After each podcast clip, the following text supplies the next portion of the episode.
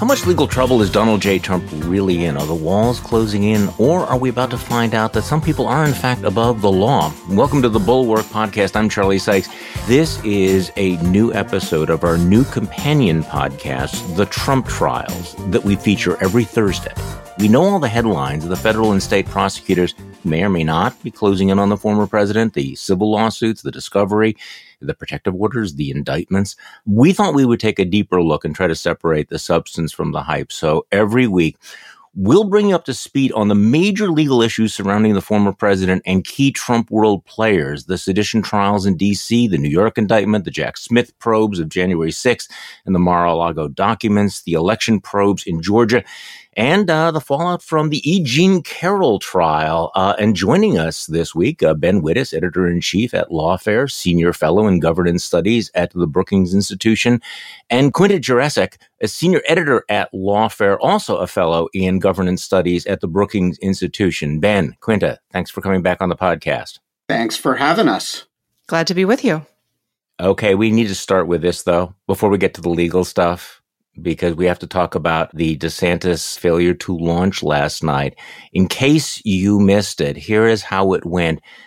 This is Elon Musk. These were his final words before one of the glitches cut out the audio. This like this someday. Um, all right, we're just uh, reallocating more uh, server capability uh, to be able to handle the load here. It's uh, really going going crazy. Mm. So, um, yeah, um, obviously very excited to um, have uh, Governor DeSantis. Uh, oh, and just crashed and burned.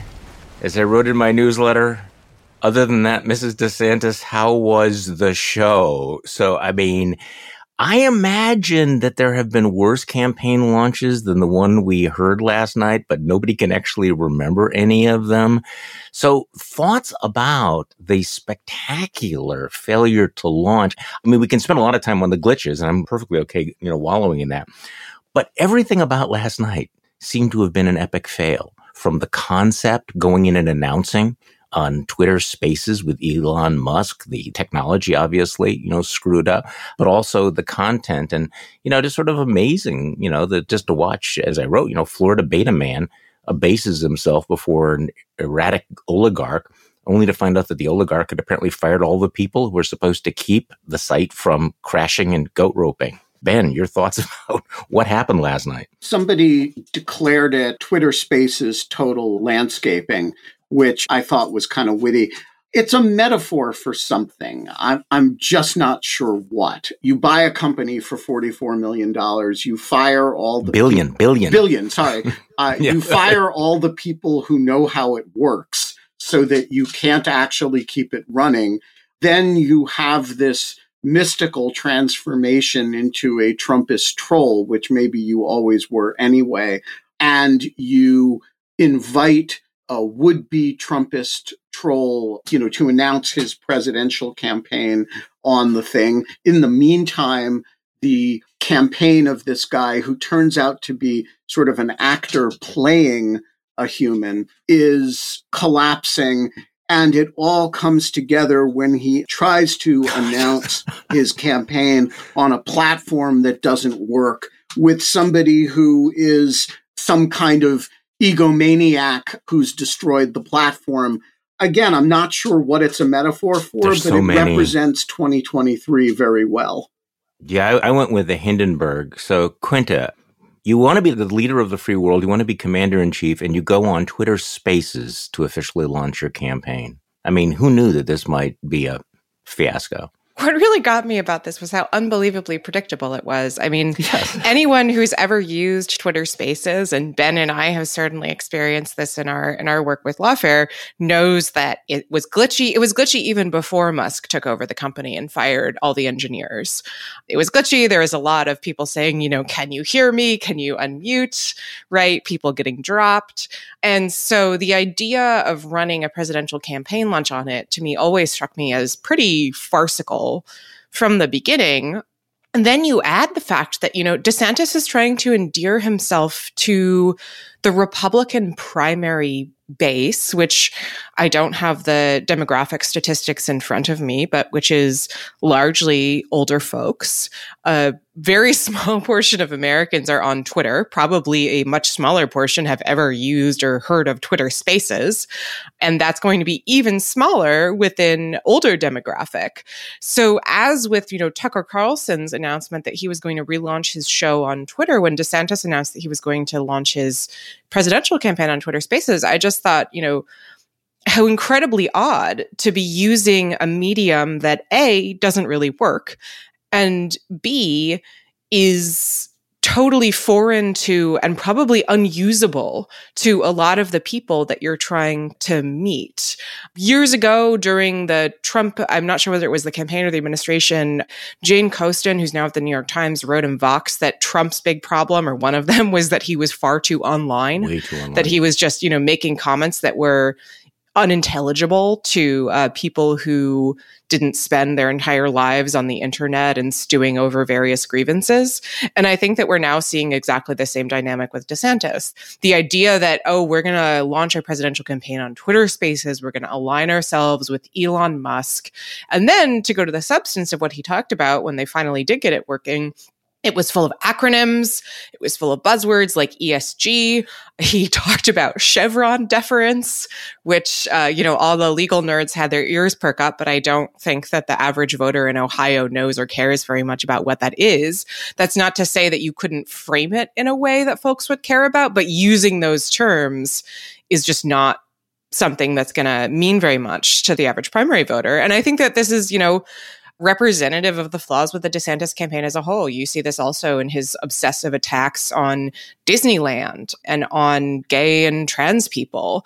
These are sort of red meat to extremely online conservatives and right wingers, but they just come off as kind of weird and off putting. Last night didn't help the narrative that he's a little bit weird and off putting. Look, just in case people think this is the this is the RINO take on all of this. You know, look at the headlines. Fox News on their homepage, much hyped Ron DeSantis presidential announcement, a disaster on Twitter, and they trolled them. Uh, the Telegraph headline, crackling voices that sounded like a pre-war wireless. DeSantis launch marred by Twitter shambles.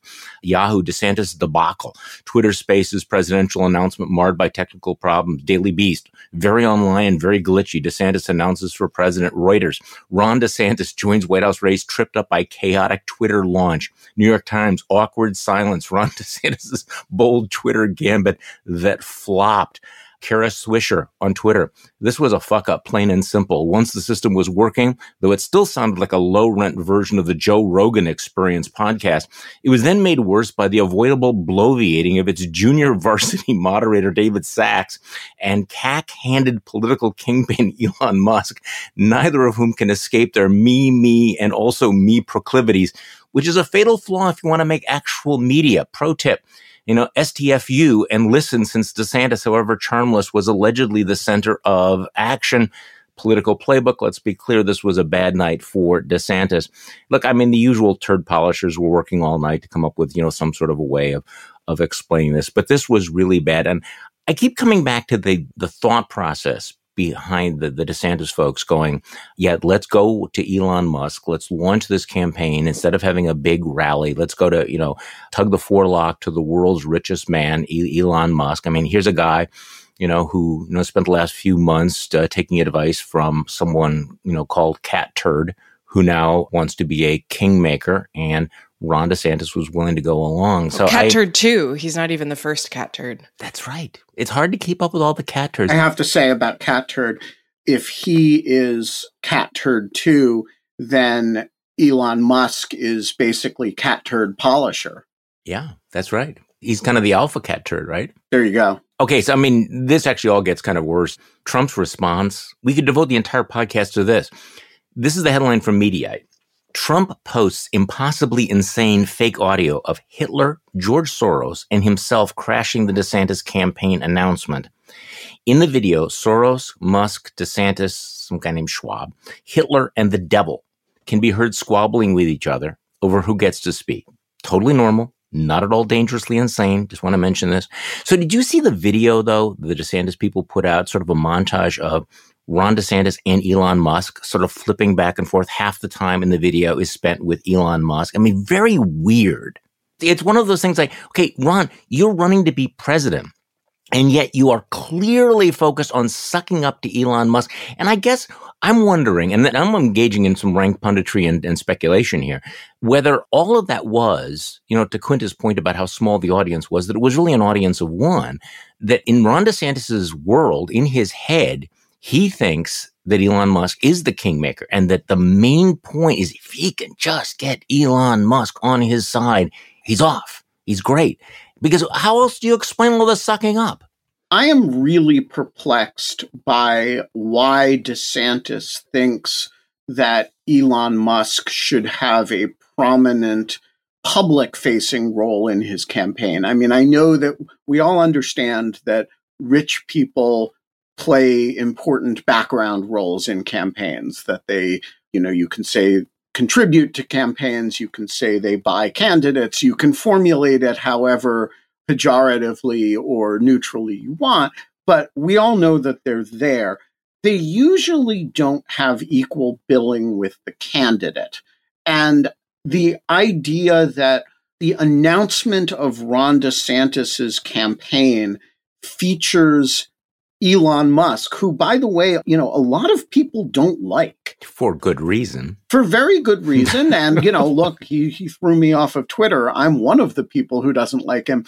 It's just, I'm trying to think about it strategically from Ron DeSantis's point of view. And, and I don't understand, except for the fact that Quinta identifies, which is he appears to live in this very online world it's not clear to me why you would want anybody spoiling your announcement, let alone competing for space.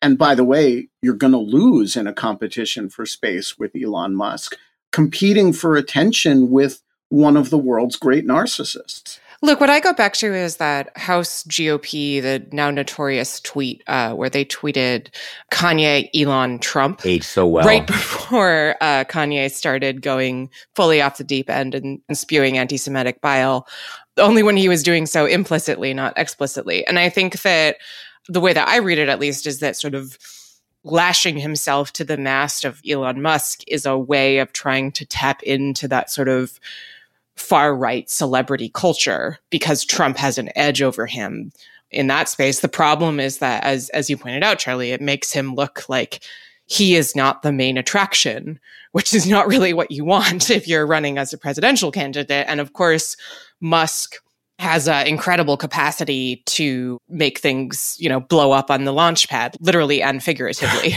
and so it's sort of beyond me what the DeSantis team thought was going to happen here those metaphors are just too easy. Well, I think that's also a safe bet that the phone lines were very, very busy uh, in the governor's mansions in places like Virginia and uh, Georgia.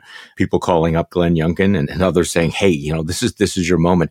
I'm going to move on to, to, to, the cases in a moment, but it is interesting listening to Elon Musk talk about what there's all this, this traffic here. Uh, it's you know we're breaking the internet. You heard the peak audience numbers for live streams. Uh, so the DeSantis launch last night, the peak audience was three hundred thousand Let's put this in some context. When April the giraffe gave birth, there were 1.2 million people watching on live stream. When AOC played a video game on Twitch, she had 430,000 people watching.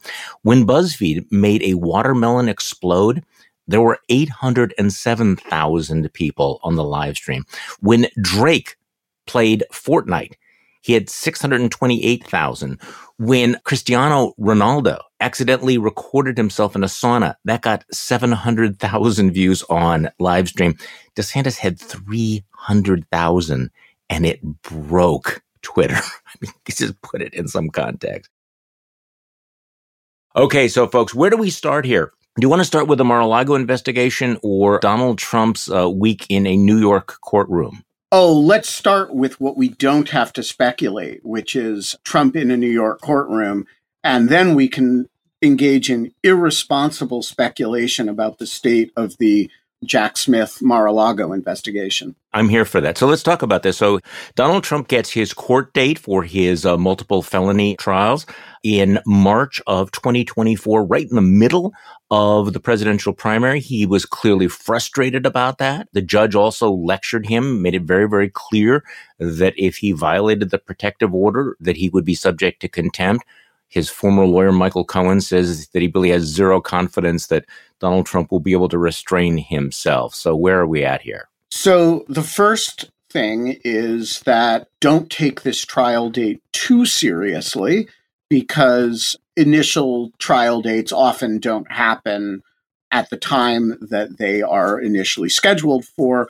Although, you know, if Trump believes and Trump's legal team believe it is actually going to trial, and I'll come to that in a minute, they may want to do it early and not push it back so that it interferes mm-hmm. minimally with the election. Now, a March 2024 mm-hmm. trial date is super, super problem from the point of view of interference with his primary campaign. That's the height of the primary season. On the other hand, you know, you push it back into the summer or into the late spring and you're in the general election season. And so it it creates a real problem for Trump if they think it's going to go to trial at all. Now, we have not yet seen what I think will be the big questions in this case, which is when Trump, I believe this, the date is in August, files his pretrial motions, specifically his motions to dismiss, do they get any traction? And there are some interesting bases on which that motion could proceed. But I think if you start with the idea that this case may survive a motion to dismiss, and it certainly may, he's going to have a trial in the middle of the campaign unless he can figure out how to push it back fully nine months. I honestly think it's a big problem for him. And if you're the Trump legal team, uh, Mr. Tacopina and his crew, you really have a problem now with this thing being scheduled. And remember, this is only the first case right. in a fashion that is maximally intrusive from the point of view of, of running a presidential campaign.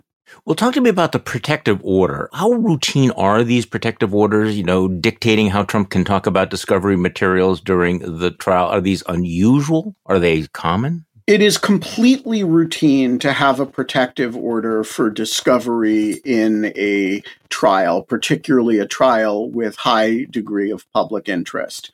It is not completely routine to have the judge start with a presumption that the defendant will not be able to control himself and you know has a super high profile and an ability to promote things to gazillions of people at the drop of a bleat you know you have here something that i do think is unusual which is the judge presuming that trump without some very very specific warning is going to violate the protective order and kind of preemptively warning him about the possibility of contempt. And I think you see there what Trump will call bias on the part of the judge, and a lot of other people might call very reasonable savvy about who he's dealing with as a defendant. And I think this interacts interestingly with the E. Jean Carroll. Right.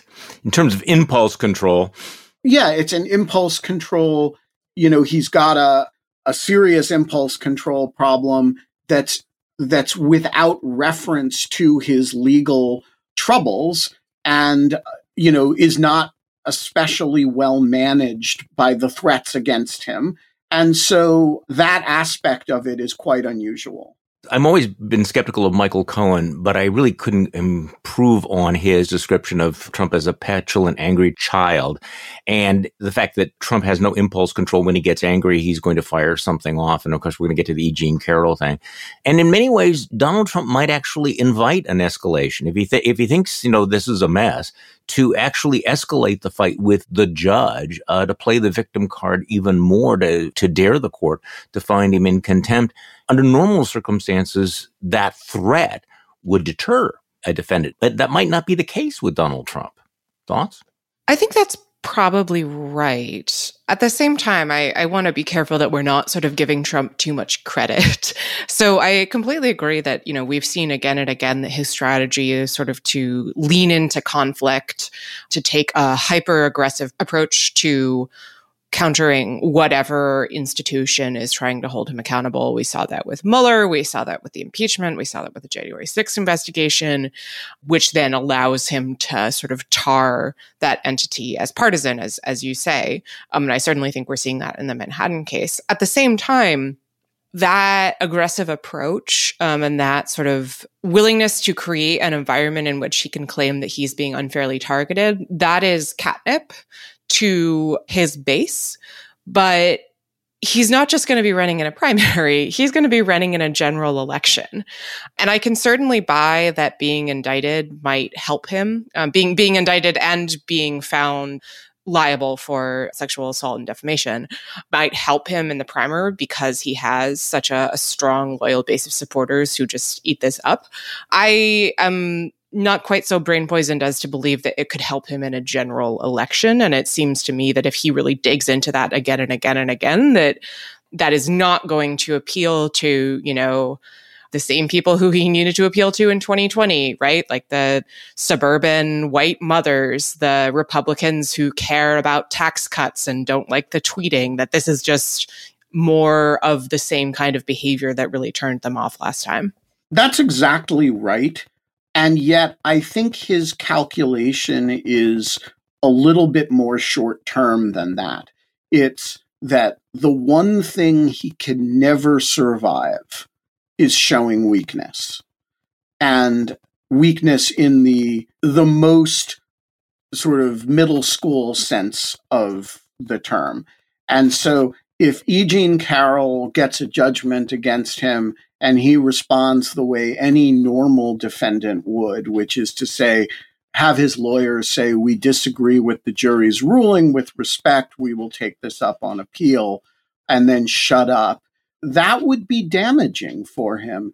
And if he were to respond to the discovery in this by not denouncing the judge, that would be damaging. And so I agree with Quinta that the same behaviors that make him retain his viability in a primary environment are not necessarily good for him in a general election environment. I very much agree. But I also think his he's never thinking that far ahead. He's thinking and he's got a good Charlie, what you call lizard brain instinct about this. His calculation is what do I need to do right now to show that I am still me and I am still alpha. Well, and you've mentioned this. The E. Jean Carroll case is a perfect example of this lack of impulse control. And this, again, is an indication of how unusual these cases are. You have a federal jury orders him to pay $2 million for sexual abuse, $3 million for defamation. Okay. So what does he do? The very next day, he goes out and he repeats the defamation. He says she's a whack job, that she is lying, and she has come out now. Uh, E. Jean Carroll now has f- filed an, an amended complaint saying, you know, he's, he continues to say these things that the court has already found to be defamatory. And then, of course, I think the same day he's putting out on social truth social again a bleat where he is doubling down on the very things that the jury had found were you know malicious lies about E. Jean Carroll. So most human beings, if they were faced with a five million dollar judgment, might exercise a certain degree of prudence. We're seeing exactly the opposite from Donald Trump. There's no deterrence whatsoever. He's going to keep saying it. So what do you make of her amended complaint? Does she have a chance to actually up the the damages? Because he won't shut up because he keeps doing it. Right. So Carroll has already added a request for greater damages, I believe, to her pre existing lawsuit that is separate from the uh, lawsuit in which we received a ruling. This is the one that's still mired up in the question of whether or not the Justice Department can substitute the United States as a defendant under the Westfall Act because the allegedly defamatory comments were made during Trump's presidency. I don't know how effective that will be. I believe, and Ben can correct me if I'm wrong, that the fact that a jury has already ruled those comments to be defamatory would make it significantly easier for her to win on that claim and to get damages. It does make me wonder whether we're kind of heading for a situation where, you know, what the future looks like is Trump defaming Carroll again and Carroll suing him again on and on and on forever and you can make up your own mind as to as to what that looks like and and whether it's it's good or bad but he does seem to have kind of boxed himself into a corner ben does that sound right to you I think it does. And I also think you have to think of it from the point of view of, you know, Trump is not a rational actor, but let's treat him as one for a second. It cost $5 million to him to rape and defame or to sexually abuse and defame E. Jean Carroll it will cost X amount of money to defame her each time. And we don't know what X is, but money is something that he has a lot of. And it doesn't cost him additional reputational damage because he's already priced that in. And so I think he may just think about it as it's really important to me to, you know, say what I have to say about this woman that I never met her and that she made this all up and that she's a, a whack job and she's not my type. And I'm going to repeat that. And it's just going to cost me however much it costs me. And by the way, I'll figure out a way to pay it out of donor funds one way or another. That's the scam. Yeah. Right. So I, I do think it interacts with these other scams he's got going that, you know, cash to pay people off is something that he has in large supply. So sometimes you pay people off, you know, like Stormy Daniels, you know, preemptively, and sometimes you do it through a judgment. But what's really important is that you say your piece whenever asked so that you don't look weak. Yeah, and it's, so it's the cost of doing business. All right, let's talk about the Mar-a-Lago document investigation uh, earlier this week. Wall Street Journal reports special counsel Jack Smith has all but finished obtaining testimony and other evidence into the investigation whether Trump absconded with classified documents at his Mar-a-Lago club. The story says that associates are bracing for indictment, also anticipating being able to fundraise off a prosecution, which again indicates what a different world we're dealing with here. Wall Street Journal reports prosecutors working for Smith have completed interviews with nearly every employee at Trump's Florida home, from top political aides to maids and maintenance staff. In some cases, apparently multiple rounds of testimony, questions zeroing in on elements needed to prove a crime. So we don't know whether Smith has decided to charge Trump, whether he's presented recommendations to uh, Merrick Garland or not. But uh, Smith's team has obtained evidence that Trump held on to documents after being asked to relinquish them. So, where are we at? What is your sense now on where we are at in this investigation and what the timeline might be going forward? Couple thoughts on this story. The first is that the sourcing for this story makes very clear that these are witnesses or lawyers for witnesses or potential defendants who are talking to the Wall Street Journal. This is not Jack Smith leaking information about the status of his investigation. This is people who've realized that the investigation is nearing a close and they are anticipating indictments or charging decisions and they're trying to lay a certain amount of groundwork for that with the public. So that's a first layer of thought. This is coming from the Trump or the witness side not from the prosecution side. My second thought about this is it's clearly true that the investigation is winding down. The Wall Street Journal is not the only paper that has reported that, that they're finishing the investigative phase. The decision phase, however, may not be that brief.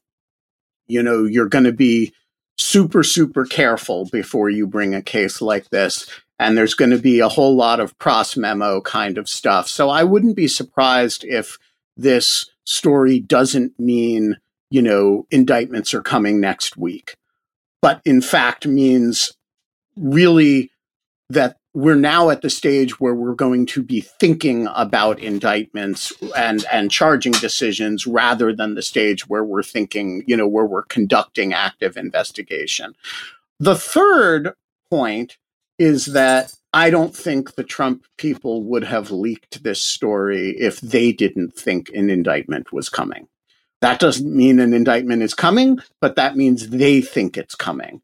And I don't have any reason to think they're wrong about that. Well, Tuesday night, we had uh, two of the remaining Trump lawyers sending off a letter to Merrick Garland's office asking for a meeting with the attorney general regarding the documents probe. W- what do we make of that? I know that Harry Litman wrote that kind of move is like the final arrow in the quiver of a defendant trying to stave off indictment. I mean, clearly, I mean, is it safe to say that the attorney general is not going to be meeting with them? So why do you write a letter like that saying, hey, can we come in and make our plea to you directly?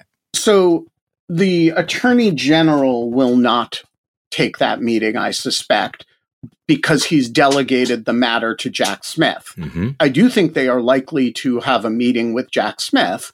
And that is the kind of thing that a good prosecutor, senior prosecutor, office head will do in a white collar case anyway. You don't do this in violent crime cases. But, you know, when you're contemplating indictment, you will often have a discussion in which you lay out your evidence for the defendant and the defendant tries to talk you out of it. And that's a fairly common thing. The show here is not asking for a pre indictment meeting. The show here is asking for one from the attorney general, who's not actually in a day to day sense in charge of this investigation and who doesn't, except under very limited circumstances, does not claim or have the authority to supervise the special counsel, knowing that he won't do it so that you can then say Merrick Garland wouldn't even meet with us, right? That's, I think, the novelty here. Right. I will say it reminds me a great deal of the same technique uh, which Trump and his lawyers used during the Mueller investigation, where they would send irate letters. Um, I can't recall if they ever sent them to the attorney general because obviously the uh, dynamic was a little different given that the attorney general actually worked for Trump. But they would send you know loud complaining letters to Mueller and then would you know provide them to the New York Times. Trump would post about them on on Twitter and and so on and so forth. And so in that respect this sort of as Ben says not just the the letter but the public performance of the letter seems very familiar to me in the the way that we've seen Trump sort of work the refs before. And we've seen these other letters that they apparently sent, uh, you know, comparing the documents found at Mar-a-Lago to documents found at Joe Biden's house, Mike Pence's house, and all of that. One of the the authors of that earlier letter making that point, which was, I think, for public consumption rather than internal consumption, was a lawyer named Tim Parlatore, who has now withdrawn from Donald Trump's defense. And he's saying publicly that uh, he quit because uh, Boris Epshteyn, top Trump advisor, he said is making it harder to defend Donald Trump than it had to be. You know, I mean, there are people in the, the inner circle who are saying that Epshteyn has uh, hindered communications with Trump, may have exposure in the special counsel's criminal inquiry. Apparently, he doesn't want uh, lawyers to try to explain what the law actually says. So, what do you make of this kind of dissension within the defense team at this particular moment in the investigation? And this also seems very familiar. I mean, Trump's legal world is constantly sort of in upheaval, isn't it? But as an outsider, it certainly looks interesting that you would have this kind of sniping, you know, going on the very week that we're told that an indictment is is rolling down that hill. Yeah, I mean, to me at least, it reminds me of the famous line from from Casablanca that I'm shocked, shocked to discover that there's gambling in this establishment. I mean, I don't know at this point if you sign up to work on Trump's legal team, what exactly you what think you is going to happen, but the discovery that it's not 100% on the level seems like, frankly, the bare minimum that you should probably expect going in. And I believe that we had known previously that Epshteyn might have some exposure in the Mar-a-Lago investigation himself. He's one of a string of lawyers uh, who had put themselves in a potentially bad position in terms of, you know, making declarations to the Justice Department about how all the documents had been handed back over that then turned out to not actually be true. So I guess on on a sort of meta level, again, the the thing that I found really interesting about this was less the fact that it's happening and more that Parlatore because all of Trump's lawyers seem to be uh, Italian for whatever reason or Italian American. And I can say that because I'm from New Jersey, that, that he decided to go to the New York Times about it. And, you know, that this became a story and that that speaks not only to the level of infighting, but to the fact that Parlatore at least seemed to feel like it's important for him to sort of cover his own back in whatever is going to happen. I mean, what were they expecting? This is a great point. I mean, it's, it's not like it is a mystery. If only they had been warned. I mean, being a lawyer for Donald Trump in a criminal proceeding is it's about the worst job you could have in the world, isn't it? Look, I think the history of this is long, right? So you had the infighting between the Trump personal lawyers in the Mueller investigation and the White House counsel's office, and also among themselves, right? You had the separation of Michael Cohen from the others, and then the attempt to influence his cooperation when he got himself in legal trouble. You had a long history of people and then the White House counsel's office behavior in the context of the aftermath of the election. They're fighting with the Rudy Giuliani folks, Jesus. right? And so you have this long history of the Trump legal team not being able to get along, being a weird combination of highly professional lawyers and you know people like Pat Cipollone and and Pat Philbin, mm-hmm. who whatever you might say about them are highly professional and and serious lawyers, mm-hmm. and then alongside people like Boris Epshteyn and Rudy Giuliani and others who are sort of weird television characters of third rate attorneys who were kind of part mobster, part actor, part lawyer. And so there is nothing new here except one thing. And I think it's one important thing, which is that the reason this is happening right now is that everybody's anticipating that it's indictment time. And so there's this scramble both to separate yourself from the ship as it goes down and perhaps more importantly to make sure that you don't get blamed and that you are not yourself the subject of exposure. Okay, so now we're going to get into the area of speculation, but it's informed speculation because we know the what of, you know, the fact that Donald Trump took the documents. We still don't know the answer why he took them. In the New York Times reporting this week, the federal prosecutors um, have issued subpoenas for information about Trump's business dealings in foreign countries dating back to 2017. This would be, you know, when he was president. It's unclear what they're hoping to find, but the subpoena suggests that investigators are casting a wider net as they're looking for evidence of whether Trump broke the law. And they're indicating the documents would suggest that Jack Smith is looking for details on the Trump organization's real estate licensing and development dealings in Ready for this? China, France, Turkey, Saudi Arabia, Kuwait, the UAE, and Oman. So what do we make of this? Because this would, I mean, the Trump organization claimed to swerve any deals while Trump was in the White House, but some of these uh, new subpoenas seem related to Saudi backed golf venture known as uh, LIV Golf. So is there a connection? I mean, is this, I mean, this would take the Mar-a-Lago document investigation to a whole different level if there's a connection between Trump's deal making and those classified documents that he took with him when he left office. So what do you make of this?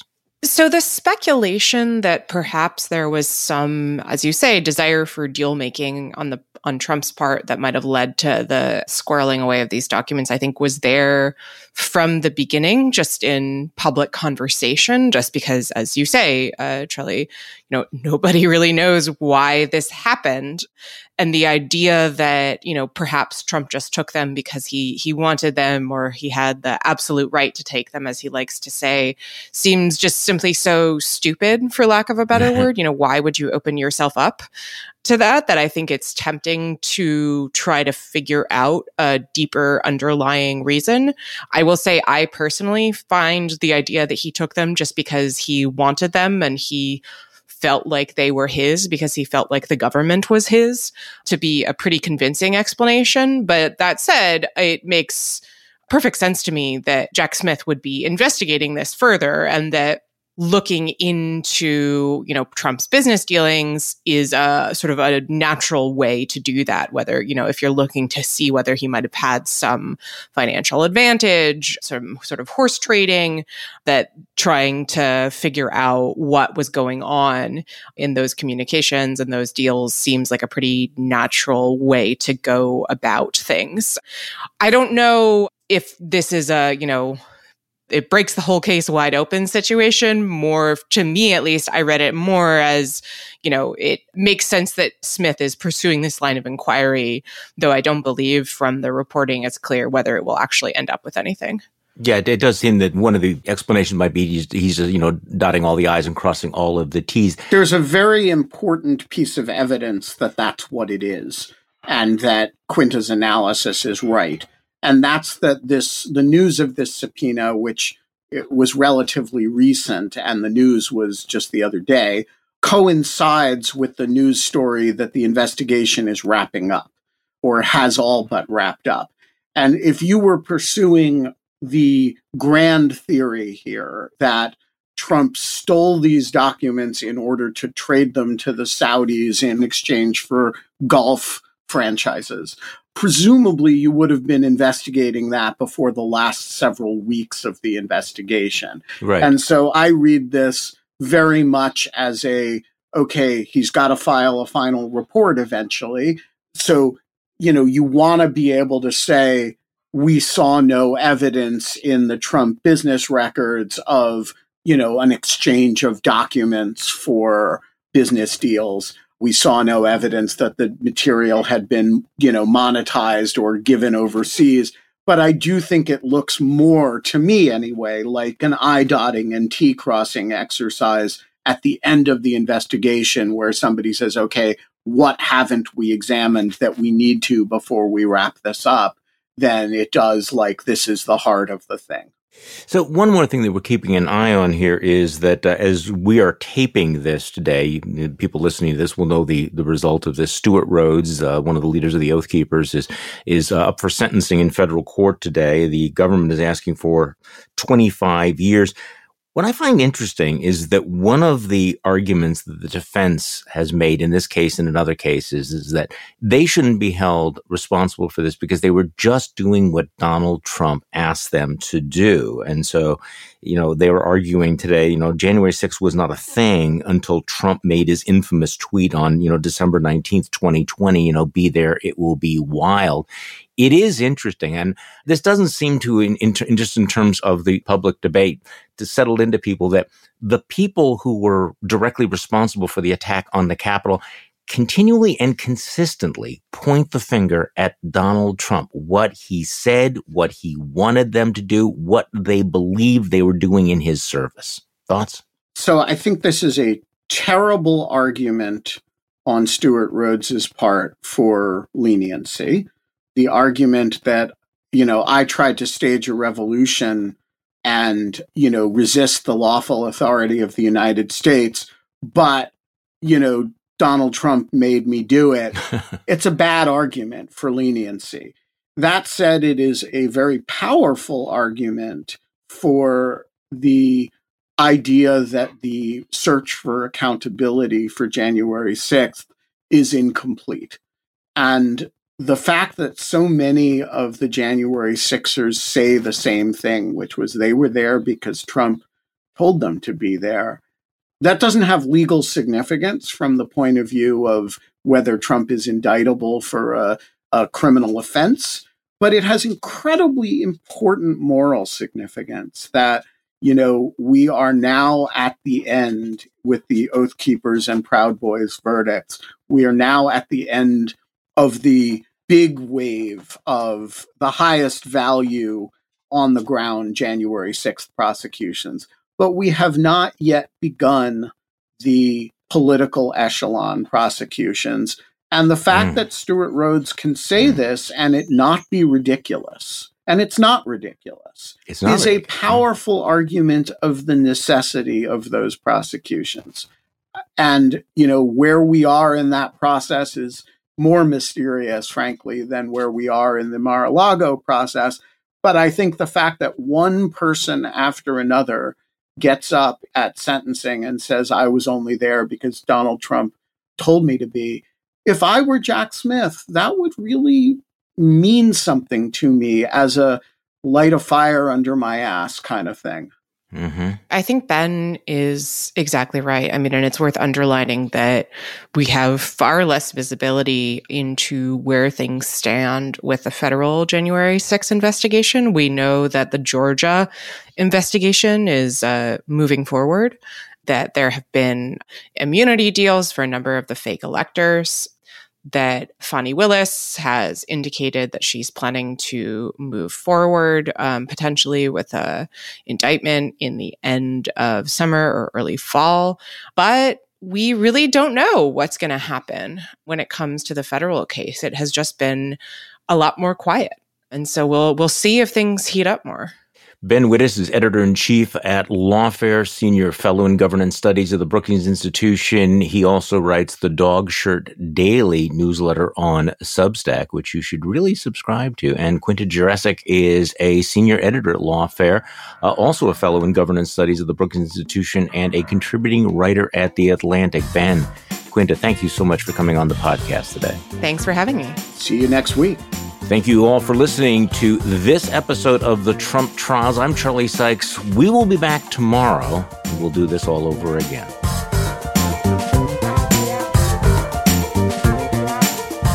The Bulwark podcast is produced by Katie Cooper and engineered and edited by Jason Brown.